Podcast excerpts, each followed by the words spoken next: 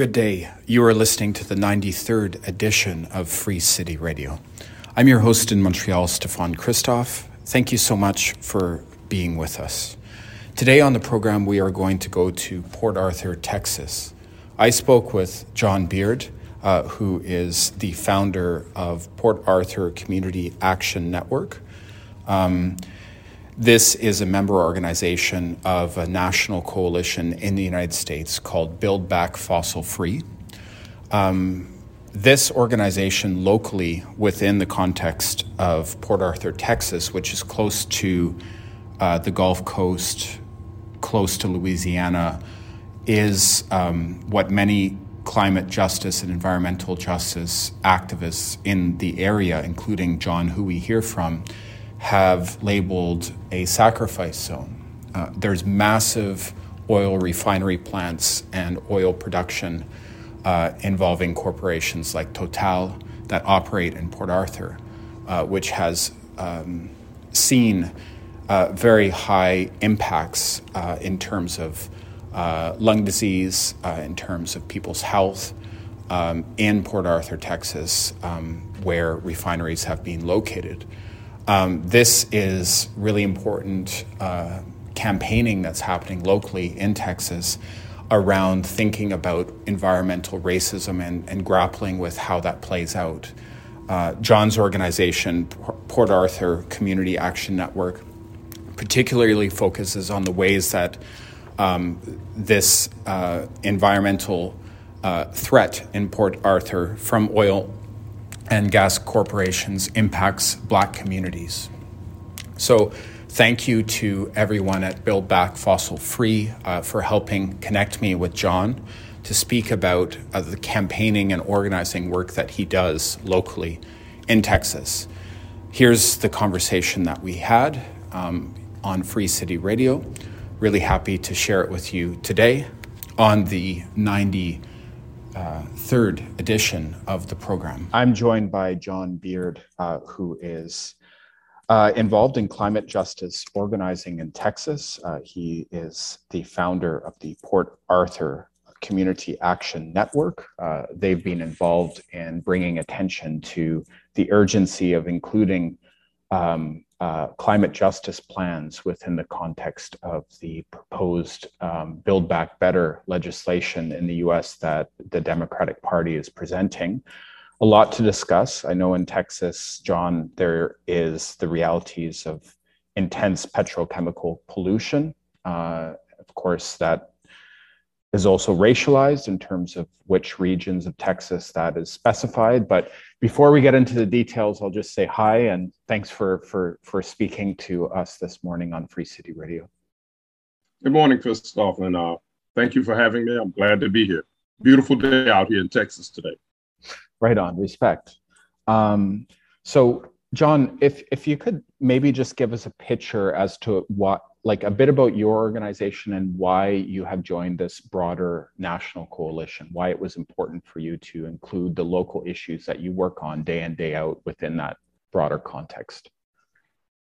Well, I formed Pecans. Pecans originally was formed in 2014 as the uh, result of some environment of an environmental pollution problem. Uh, there was a lawsuit that was filed by the federal government and uh, and others with regard to uh, Flint Hills Resources, which was owned by at that time the Huntsman family, and uh, they were that that particular facility was guilty of releasing benzene into the air, which went into a predominantly black, historically black uh, community, the old Vista, Vista Village community here in Port Arthur.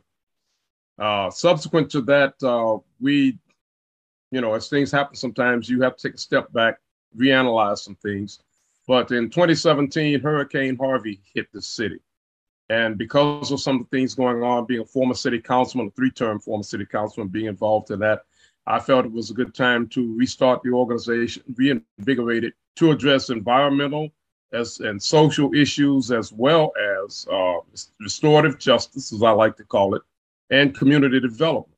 So that is basically what we do, where, where there's pollution, rampant pollution, and problems, flaring and refinery releases and accidents, uh, we're usually on the scene. We try to be very proactive to try to address those things, but also we need to do things on a social and restorative level to improve the quality of life for people here. The environment is so badly degraded.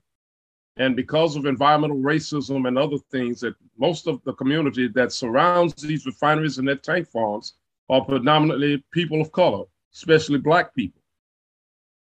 And they are adversely affected by their health. We have twice the state and national average for cancer, heart, lung, and kidney disease.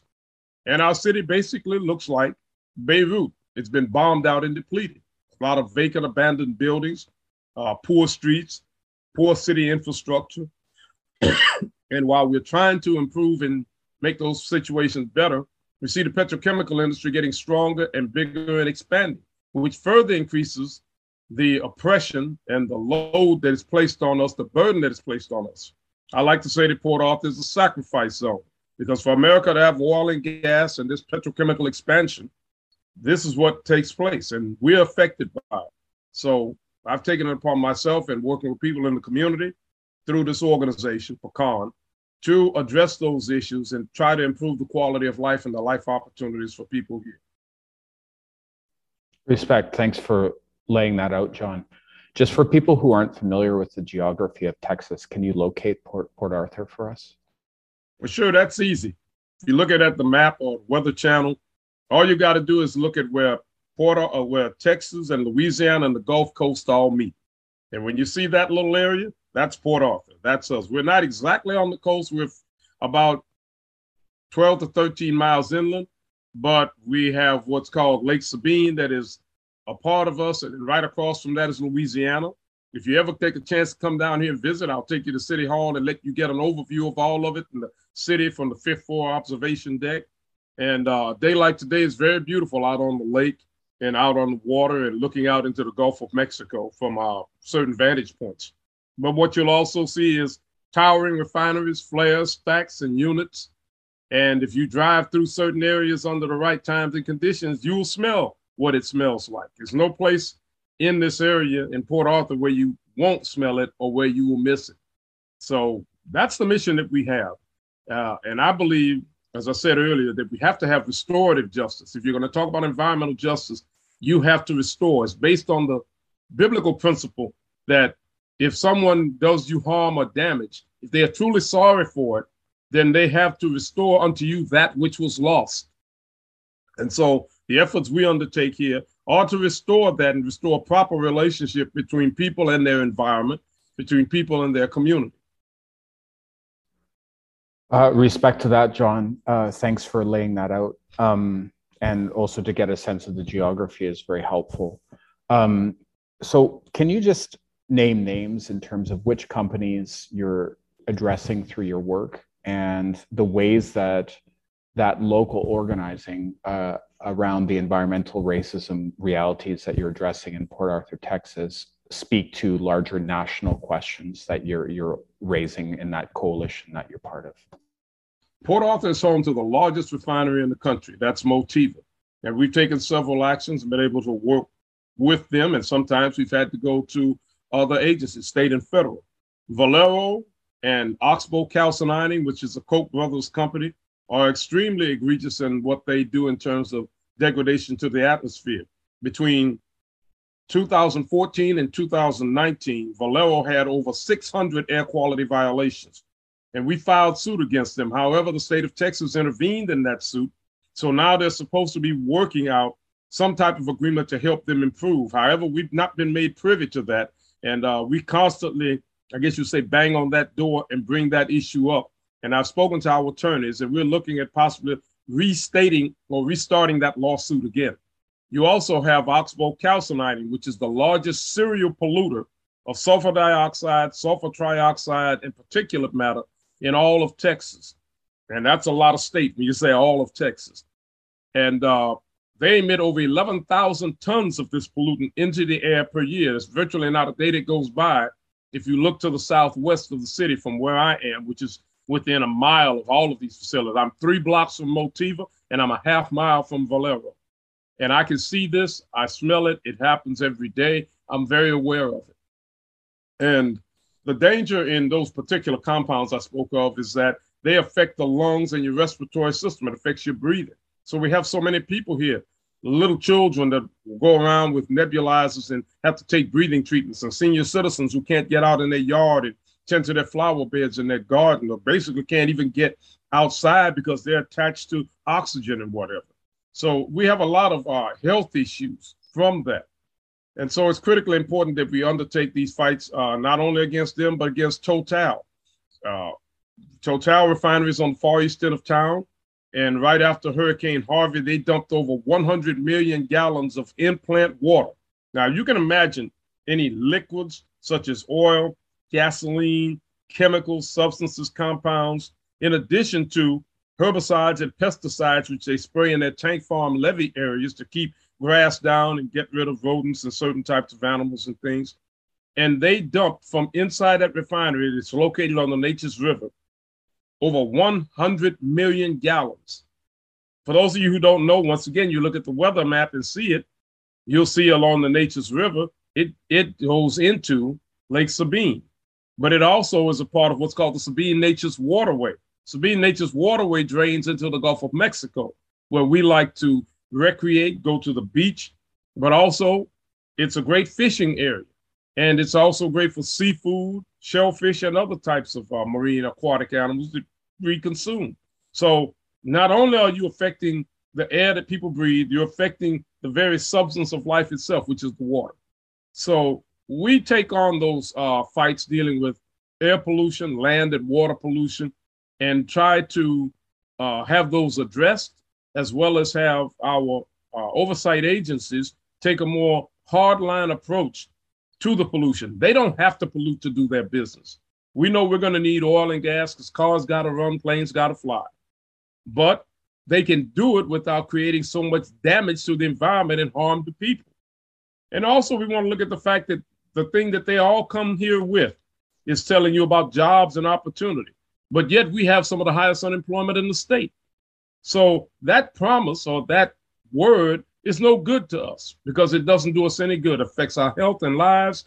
And if we could work in these plants and with companies that do business with these plants that pay very good wages, maybe the people here could do better and move away or not be as close to these refineries and still have a decent job and be able to have a decent life for themselves and their families. So, in the context of what you've outlined so clearly, John, thank you, um, in regards to the very specific companies involved uh, in pollution within Port Arthur and the, of course, expanded geographical regions uh, that the waterways and territories around Port Arthur interact with in terms of these oil refineries and corporations like Total. Can you talk about, you know, you talked about Port Arthur as being a sacrifice zone. And I think that I just want to underline that term because I think that maybe people uh, haven't really conceptualized how real, like on the ground, the presence of sacrifice zones in U.S. Um, remains until today. That that presence is real. So, what are you trying to say on a national platform in the US and also to people who are listening here in, in Montreal and Quebec, Canada, about the persisting realities of sacrifice zones in relation to fossil fuel production in the US and how that speaks to you know environmental racism and the ongoing realities um, that that you continue to face today what we attempt to speak to here and the work that we do with PACAN and that I do as a founder and CEO of the organization is to address envir- environmental racism from this standpoint that the people that live here be, uh, live here not necessarily by choice but by design. When the plants started, a lot of people didn't have homes or whatever. They were like we see in any great migration. They left where they were to come to where jobs and opportunities were. And when they did, most of them didn't have anywhere to stay. It was like just a, typical boom you hear about the expansion and, and, and needing good places to live. And a lot of times these companies set up what we call refinery towns to help their employees or the workers, you know, live and have a place there. But we didn't understand back then the dangers of living so close to the pollution. And at the time, people just did the business without any regard to what they put in the air or the land or the water. But there's a saying that when you know better, you do better. But we don't see that happening here. And we see that a lot of these companies do their business, they expand, they conduct their business in a way which is damaging to the health and environment of the people who live close to them. And that is most largely, in, in most cases across the country, people of color. So they can do their business and do better, but there's reluctance to because it costs money. And the bottom line is always going to be about money. So they put profits ahead of principle and people. And that's not something that we can or nor should tolerate. Every human life is worth something. It's it's it has value. And if we're going to value and cherish the humanity of others as, as well as ourselves, then we're compelled to do something to correct an injustice. And this is all we're trying to do. We're not trying to put them out of business because we still got to have cars, planes, trains, and automobiles. Because we come up with something to transition out of and get away from burning fossil fuels, which is why I joined the the uh, Build Back Fossil Free movement and the and also support Build Back Better. But we have to do it in such a way that still maintains the jobs and opportunities for people that work in those industries while reducing pollution and the effects on the neighboring communities that where these companies do their business but also integrate those communities into a sharing of that wealth and opportunity which they always promise they're going to bring to these communities but those communities of cover, color rarely if ever see those benefits. And that's the whole context of it. There has Got to it. be a sense of equity and justice because the way it's going now it's simply unjust there's no equity and fairness if you're a person of color. And why should we have to suffer in order for someone else to have a job and to be able to do what they do? We deserve to live. We have a right to breathe clean air no matter where we are. Mm-hmm. And that's the fight that we always bring to people. I have just as much right living within the half mile or so of these facilities that I do as someone who lives 20, 30 miles away who commutes back and forth coming in here. And that's one of the biggest things you'll see if you're here. So I invite you and others to, you know, check out our web pages, our uh, pa-can.com and pecanportarthur.org, and go to our Facebook pages and our environmental justice page and see what it actually looks like and, mm-hmm. and, and, and, kind of visit this town, uh, so to speak, uh, virtually and see and see what it looks like. Uh, but even better, invite any of you to come on down here and, and see for yourself, and you'll see exactly what I'm talking about. I'm not exaggerating one bit. John uh, from uh, Port Arthur Community Action Network, uh, thank you so much for taking the time to speak with us today. Thank you. Thank you, John. Have a good day. You too. That was an interview with John Beard, uh, who is an organizer uh, for climate justice. Uh, he was a city council member for a number of sessions in Port Arthur, Texas. Uh, John works with Port Arthur Community Action Network. That is a member organization of the national coalition in the United States, Build Back Fossil Free. Uh, as we heard, John focuses on deconstructing and challenging the ways that environmental racism plays out on the ground in Port Arthur, Texas, a location for massive oil and gas refineries that involve corporations like Total. Uh, there has been campaigning in Port Arthur around the ways that um, these uh, oil refinery plants impact communities of color, particularly black communities in Port Arthur, Texas. This is a region that's close to um, uh, the Gulf Coast. And um, as we heard about uh, it, as a reality of um, oil and gas production, it, it affects directly Port Arthur but this is also a reality that plays out beyond. Um, as a lot of the chemicals used in uh, oil and gas refinery systems are uh, tossed downstream. Um, so, this is all part of a sort of systemic issue that affects the entire Gulf Coast region in terms of environmental degradation and pollution. So, thank you so much to John Beard um, for taking the time to uh, share your perspectives uh, today, uh, here, February 2022, on Free City Radio. I'm Stefan Christoff in Montreal. We share two new editions of Free City Radio a week. Of course, we broadcast Wednesdays at 11 a.m. on CKUT 90.3 FM, Campus Community Radio in Montreal. We're on Spotify and iTunes. Uh, you can find our show. Please tell a friend, it'd be super appreciated. Uh, obviously, this is a grassroots initiative, and um, I'm always happy to feature the voices and artists and music that I can hear on the podcast. To go today on the program, we're going to hear a track from London based artist Gaika, um, who is awesome. And um, uh, that's about it. Um, I'll be back with the 94th edition next week. Thanks for tuning in, and thanks again to John Beard for being part of the initiative today. Take care.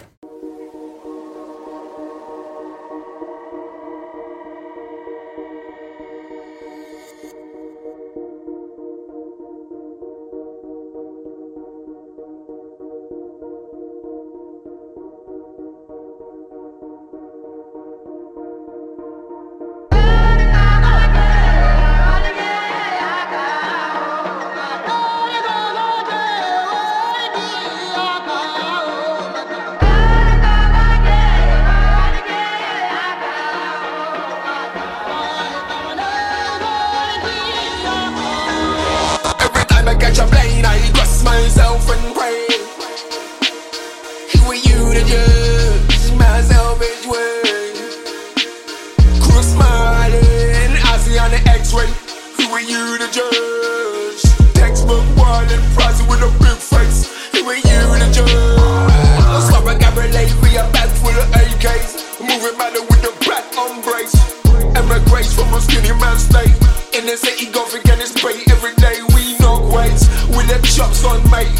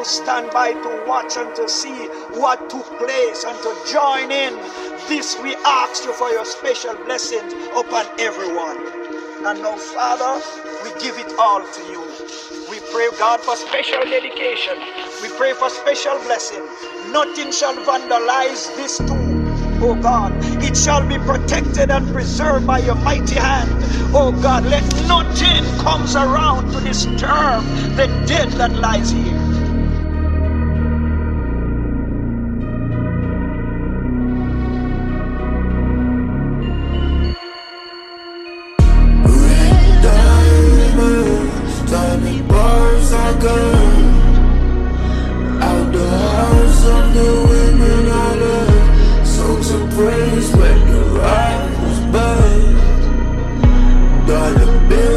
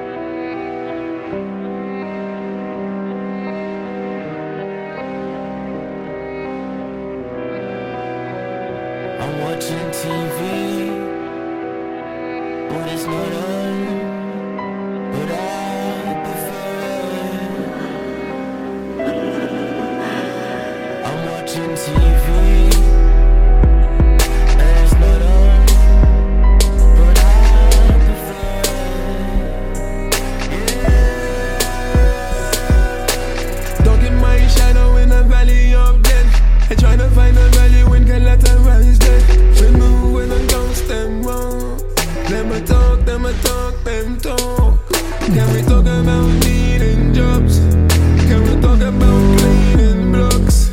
Can we talk about grief and loss? Can we talk about young black boys who out in the street and just get shot? I ain't gonna let them kill a cop off. Blood on you when you can wash. I for a sinner from a prisoner of God. So free by your mind, dream of the dead. Memorized by your gun to your head again.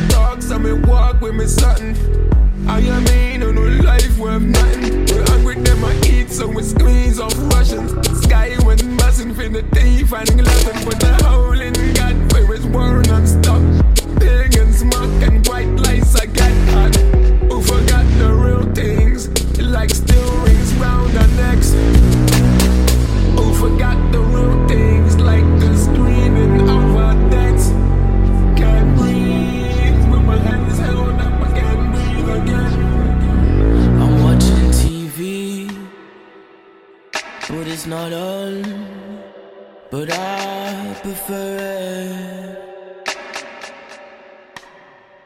I'm watching TV.